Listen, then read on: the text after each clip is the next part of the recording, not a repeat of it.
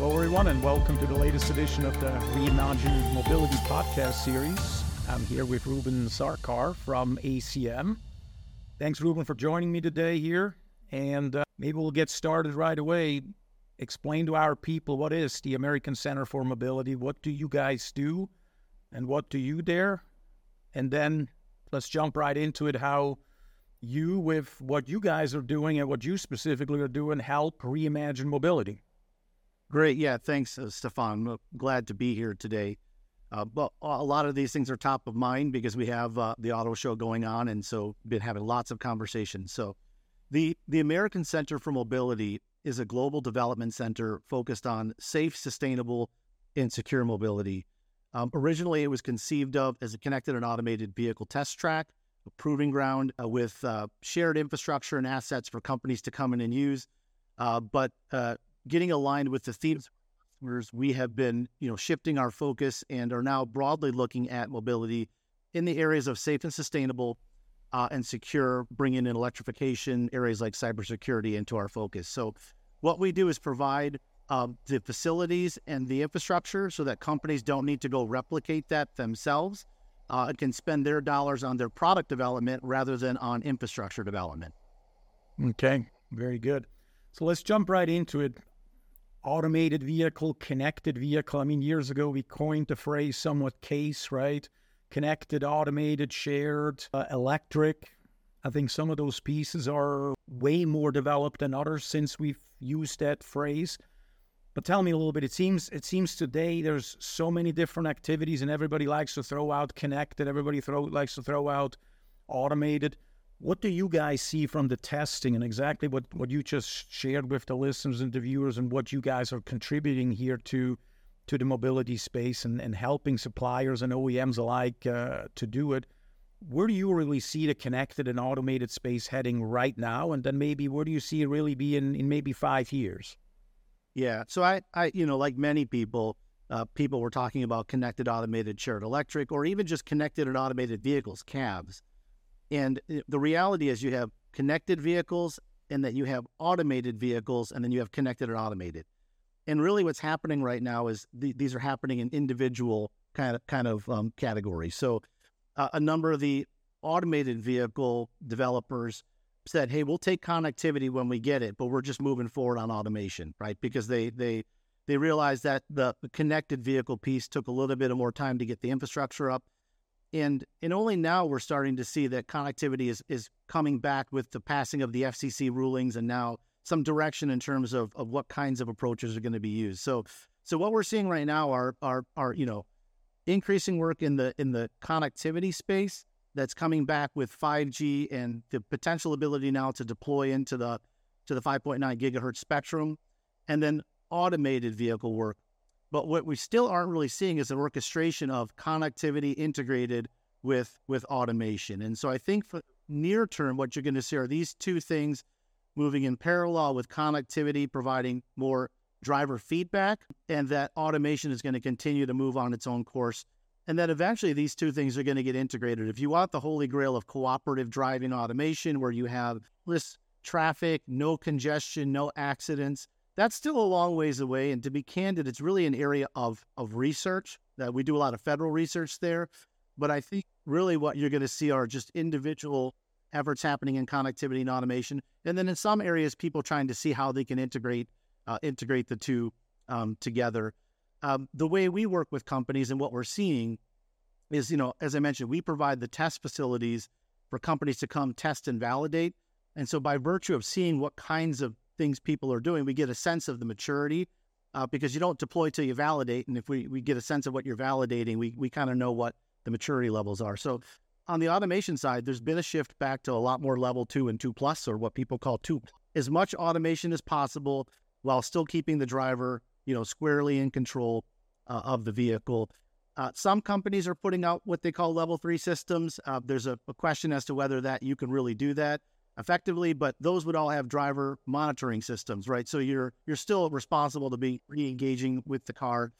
And that getting to level four, it's really going to be in the the robo taxi space as opposed to the personal car ownership space for quite some time. There it's it's more of a step function or leap to get from level two to level four in terms of the cost of compute uh, and the the sensors uh, to do it. So a lot of companies are treating these as, as separate efforts, right? You have your level two teams. Maybe there's some shared similarities in the sensor suite, uh, but you're not going to really see passenger car level four uh, across the board anytime soon. You'll start to see level four like features, right, in areas where you know you can uh, have no cross traffic in a very specifically defined operating you know domain. Uh, the connectivity side, again, we're starting to see the ball rolling now that the FCC has at least you know stayed the course with their C-V2X decision. We can argue whether that was the right thing to do or not. Many people are still a, a bit uh, turned off by the the loss of effort that was put into dedicated short range communication. Yeah, but there is opportunity space now, and there's kind of two things we're seeing. One is um, whether or not you can use the cellular network itself, 5G, which is technically not C-V2X in, in the definition of how people think about it, but can you do that with less infrastructure? Uh, can you do that with 5G networks and get something going for certain kinds of use cases? I gave a talk yesterday at the auto show on vulnerable road users, and we gave some examples of where people can use 5G multi access edge compute to demonstrate that you can avoid pedestrian accidents with cars in certain kinds of scenarios. Uh, and then now that the FCC is allowing deployment into the spectrum of 5.9 gigahertz spectrum, you're going to start to see a little more demonstrations with traditional X device to device connections, roadside units, onboard units, and, and what can be done for more, you know, low latency requirement uh, scenarios. So we provide the infrastructure to test all of that is what we do. Yeah. Very good. I think great, great overview, and completely agree with with many points you've made, specifically the DSRC. I mean, I've been involved with DSRC myself since uh, probably 15 plus years ago, working on some, you know, before it was in a in a trunk, then we shrunk it down to somewhat of a of a computer, right, to to be able to communicate. At that point, it was vehicle to infrastructure, so vehicle to traffic lights, so signal phase and timing type of thing. So we've come a long way with all that stuff, I think a perfect segue. We, we're seeing all these technologies, and you guys are seeing it on the test track, right? So after it's developed to some level that they now need to do some field testing, or at least controlled field testing on a test track uh, like yours is a perfect fit. What do you see, though? Are some of these technologies going to be right away differentiators? So help companies be more competitive in the market and, and differentiate their products on a on a large scale, on a on a on a small scale, maybe maybe only on the high end vehicle, or is it more of showing for OEMs to the world that hey, we're technology leaders, and even though maybe not every vehicle has it, but hey, our flagship vehicle can do level three ADAS driving, or as you said, level two plus plus. How many pluses we can add? Who knows here? what do you see when it comes to competitiveness? Again, is, is it more technology leadership as a company or really making these technologies that you've talked about into the vehicle to really differentiate that particular vehicle or a certain line of vehicles? Yeah, it's a good question. I think on one hand, it's price of entry, right? You have to keep working at it, not even necessarily because the market's demanding more automation per se, but it's a talent issue, right? And if you don't keep plugging away at at automation and AI and others, the talent goes elsewhere. And in my opinion, you become reliant on somebody else when the, those become more prevalent. So that's one piece. But the other piece is that, um, you know, uh, it is important to have it, increasing. You know, people have a focus on safety, right? And they're they're in, in the need to apply the technologies appropriately. Things like automated emergency braking are becoming standard in vehicles. Forward collision or uh, warnings are coming standard in vehicles. So if you don't work on it, you're not going to be ready for when things start to become standardized. And I think they are features that people do certain certain class of, of vehicle buyers do appreciate. I know I personally look for cars that have blind spot warning detection and more advanced features. I think where, where the line gets drawn a little bit is in what's really market driven. So if you talk to consumers, I think that they're looking for assistance in their driving, but many of them are not necessarily yet looking to give up control of the vehicle. And so, in some cases, there needs to be a little bit of level setting.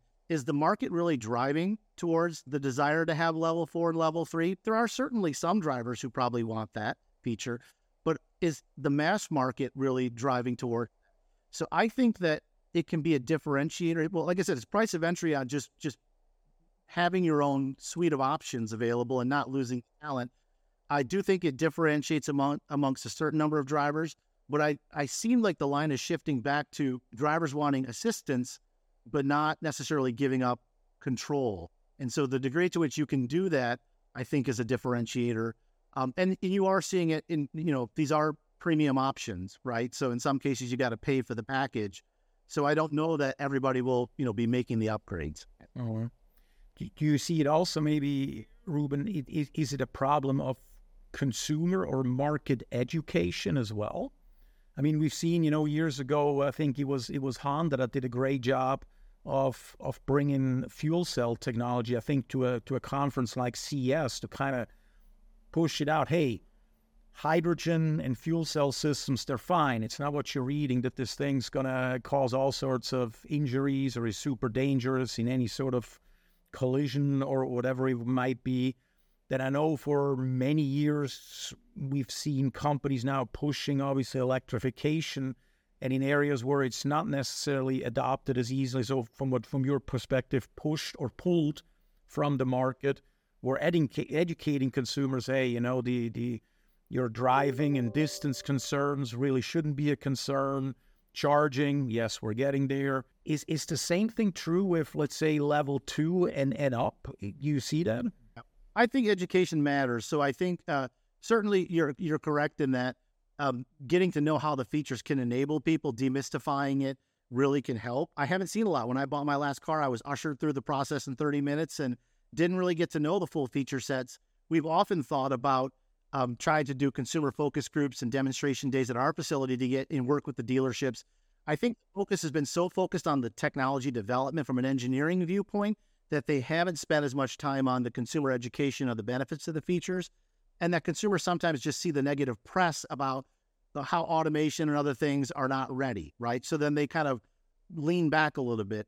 But to your point, I think that these are valuable technologies. I think there is a significant um, enabler if people are educated around how they're get they, they can you know enable the driving experience and that that more needs to be done there. It just seems to me that they haven't been doing as much there. So that's I think a, key enabler. Same thing on the electrification side. It's it's demystifying things and showing people how these are enablers and are not necessarily going to detract from their experience. They can still get the, the right driving experience. So, but I, yeah, I, I haven't seen. I would love to see a lot more um, focus groups, consumer dealership days, consumers getting out into cars and being able to experience things firsthand and, and then be educated as to how they work. Yeah. Yeah. I completely agree with you. When we bought our last car, it was the same thing to tell you about the standard features that's been there for now five, maybe 10 years. And everything else, it seems like they're unsure. And maybe some of us more tech geek type people uh, know more about what a what an ADAS feature in there does than than the dealer does. So this education definitely is is also from the dealership. So from the from the those who sell to us, right, from the seller side, maybe an issue. Well, let's go a slightly different uh, topic maybe for a moment. How do you at ACM figure out what investments you need to make as it relates to features and functions that I, as a as an OEM or as a supplier, can ultimately then use your facility for to test? Right. I mean, we've talked about DSRC, we talked about uh, V2V through cellular uh, V2X uh, uh, means. Those are just two. What about charging? What about inductive charging? What about hydrogen? I mean, these are just some of the things that we now know are, to one degree or another, going to happen sooner rather than later, maybe. But how do you guys see what what customers need next? Is it purely the customer comes and tells you, and then you make that investment, or do you look at magazines? Do you talk at trade shows and listen to those guys? Interested how you get that information on where to take your organization or your test track? Yeah, you know, it, it's it's challenging because people often don't tell you what their needs are, right? Even if you ask, they don't want to tell you, partially because in having a need, you might have a gap, and a gap is a com- sometimes a competitive issue, right? You don't want people to know what your gaps are. And uh, so we do a lot of detective work to try to, from all the angles you just mentioned, to try to get an understanding of the market, what the needs should be. I, you know, I've worked in in a lot of development on the development side too, in OEMs and startup companies. So I kind of know from the inside like what it takes to develop something. But we what we what I normally do is we, we kind of study the market, study our customer needs. We have an industry advisory board, right, that is comprised of a number of OEMs and tier ones that have helped found and use our facility. And it, it, we have quarterly meetings where we garner their interest. We have private calls with them too, where they can say things that they may not say in front of a group. And then, but usually what we end up doing is coming up with a hypothesis. We think you would like to have this, right? And then we try to test that hypothesis to see whether it sticks a lot. And and uh, you know, sometimes you have to trial it a few different ways to find out what what services are. We've done it wrong. We've we sometimes have a vision forward view of what we think everybody wants. You develop service offering, and then you find out that it's not what, what, what people need. So it's a little bit of testing the hypothesis, and then we do run it by our industry advisory board. So when we went and did a um, a re-envisioning to go from connected and automated only to safe, sustainable, and secure, we we put that strategic plan in front of our advisory board and in front of other stakeholders and said, listen, you know, these are the kinds of things we can do. What would the what would be value added for you um, for us to have as a service? And then we kind of used that to tune the menu slowly.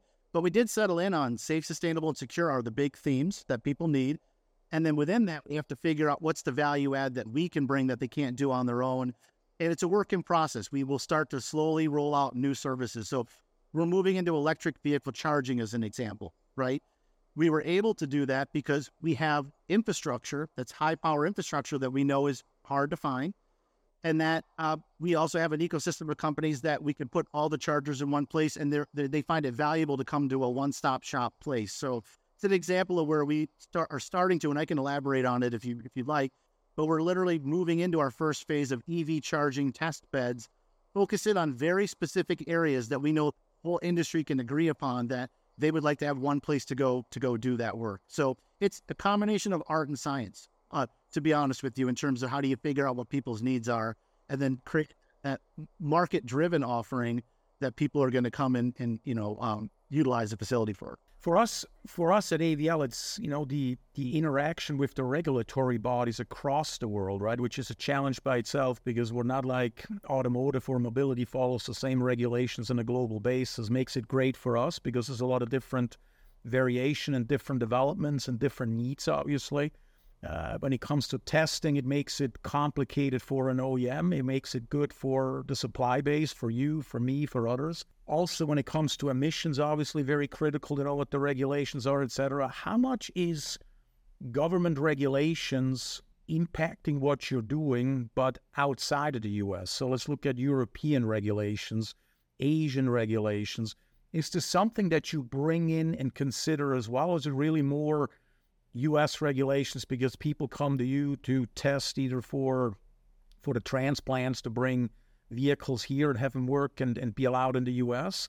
or or is it truly no? I'm also looking at what is China doing, what is Japan doing, what is Korea doing, etc. Yeah, historically we have been focused on the U.S. market because people test locally what they're building, so they don't ship cars necessarily from Europe over here. They might find another facility globally that's regionally distinct. But there is an increasing interest, for example, like in UNECE requirements on cybersecurity in Europe, they're going to impact the supply chain here in the US, right? And so that's why we're starting to look at areas like cybersecurity and where can we bring in professional partners and to help aid companies down the tiered, you know, not just OEMs, but tier ones and tier twos, because gonna you're not going to have a different vehicle for that purpose in Europe, right? So you have to have the understanding here. So the global environment is starting to have an impact here. And then we also have companies that want to, you know, how much of the Euro NCAP requirements can you test here in the US on a vehicle that's going to be homologated and you know sent over elsewhere or vice versa, vehicles in Europe coming here. So I think it's starting to come up more and more. Uh, the degree to which you can run the US based um, standards and certifications uh, as well as the European ones. But in some cases, we don't have the full suite to, to be a certification facility. So we talk about being certification ready, doing as much as you can do at a track, and then you go to that certification facility uh, to do it. But the cyber side definitely, I think, is starting to drive. Um, you know, one regulation and one region is driving it to everybody else. Yeah, yeah, I would agree. Cybersecurity is a great example for that. So let's talk about maybe Europe and what you mentioned, either type approval or certification or whatever approval might be, but by a non government body, but by a regulatory body. It could be a TÜV, it could be whatever we might be in uh, in different regions of the world. How much of what we're seeing in Europe already happening with with NCAP, with with cyber, and with some other uh, regulations that require an OEM to have a certain certification or type approval in order to sell vehicles. How much of that do you see starting in the U.S. or happening actually in the U.S.? So I, will admit I'm not fully an expert on this. I'm actually getting myself immersed in it right now we're to get up to speed on this. But that's why I said that we, we feel that there is um, some um, crossover effects of what's happening in Europe driving down to the the the, the companies here. And like I said, I don't have the expertise, but where we think we're focused is trying to go to tier ones and tier twos that need to be compliant to OEMs for various requirements who maybe aren't as well developed as the OEMs. I think if we went to the OEMs, they they they try to do many things in house or they're uh, they're not necessarily in need. So we're trying to find the, the companies that maybe lack the expertise, and then how can we bring our partners in our ecosystem to assist them to get up to speed such that they can meet the OEM requirements to be compliant with various um, type approvals, you know, overseas. Okay. Okay. Good one. Maybe last question, uh, Reuben, for you. What's going to be the next car you're going to buy and why?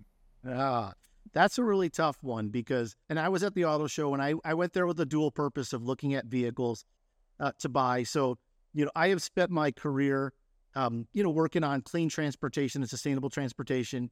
And so I'd like my day, next daily driver um, to get it, it back to uh, an EV. I took a, mo- a temporary departure when I lived in Colorado because I was in the mountains a lot, and I I was carless before for a while. I used to drive a Chevy Volt, so I'm really looking at either a, a long range plug-in hybrid, preferably with over 30 mile range, or a all electric. For me, my criteria: all wheel drive, high ground clearance, and good range for the daily driver. And then I do do a lot of off roading with friends, and I have my recreational vehicles. And so I was looking at some of the the Jeeps, and you know the heart wants what it wants, but you also have to match that with the technology. They're coming out with some good options there as well. So you may, you might see me with the daily driver and then my excursion vehicle, but both of them, the themes I'm trying to figure out the right way to to, to bring in technology. And then you mentioned it earlier on.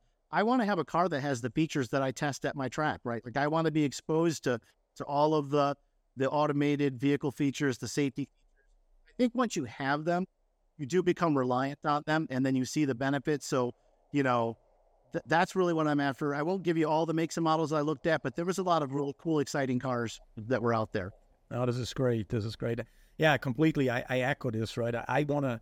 I want to drive in a vehicle that has technology in it that I'm working on or that we are working on, not I personally, but we as an organization working on and it's always interesting when we look at new new vehicles. My wife likes, you know, look at the looks of it and and how comfortable the seats are, and I could care less as long as it is fully with the technologies that I'm interested in. So it's good. Reuben, thank you so much for your time and thanking for uh, brainstorming with me, together with me, of what we see, you know, reimagine mobility to look like in the next few years. Thank you so much. Yeah, appreciate it. Thank you for the opportunity. Thank you. Thanks for listening to Reimagine Mobility Podcast. If you like this episode, please subscribe and tell a friend.